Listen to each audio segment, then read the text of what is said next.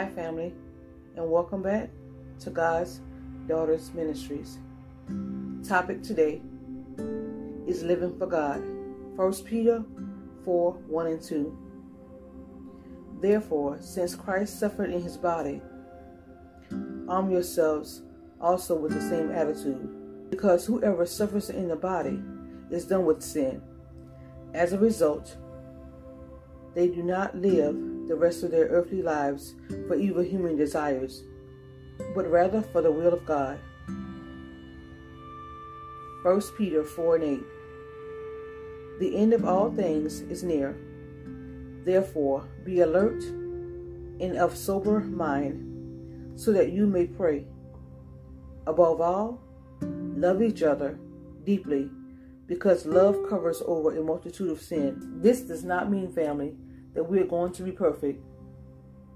No one is perfect but the Lord. He is the only man that ever walked the earth that was perfect. Our Father knows that we're going to make mistakes, but we are to go to our Father for forgiveness and to do our best not to commit the same sins. But if we do, we are to go to our Father for forgiveness. He is a gracious, loving Father, He will forgive our sins. If we come to Him wholeheartedly and confess our sins, repent of our sins, ask for forgiveness, and ask Him to give us strength, and ask Him to give us continuous strength so we don't continue to make the same mistakes again. Sometimes we need to just pray and ask God to step in and remove all sinful desires. Sometimes we're just not strong enough to release ourselves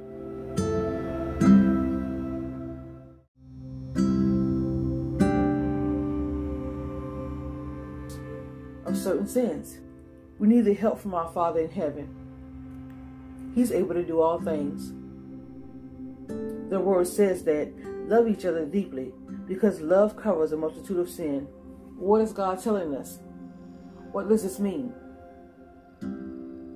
It means to cover sin is to forgive it. The best example of this kind of love is Jesus Christ dying on the cross for our sins. Let's pray, family.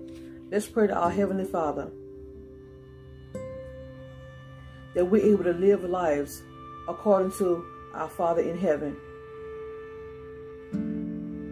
That we're able to live according to God and in regards to His Spirit.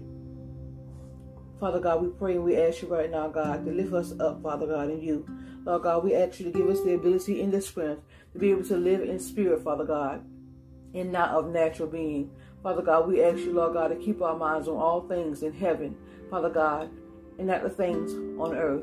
Lord God, we ask you to give us strength right now.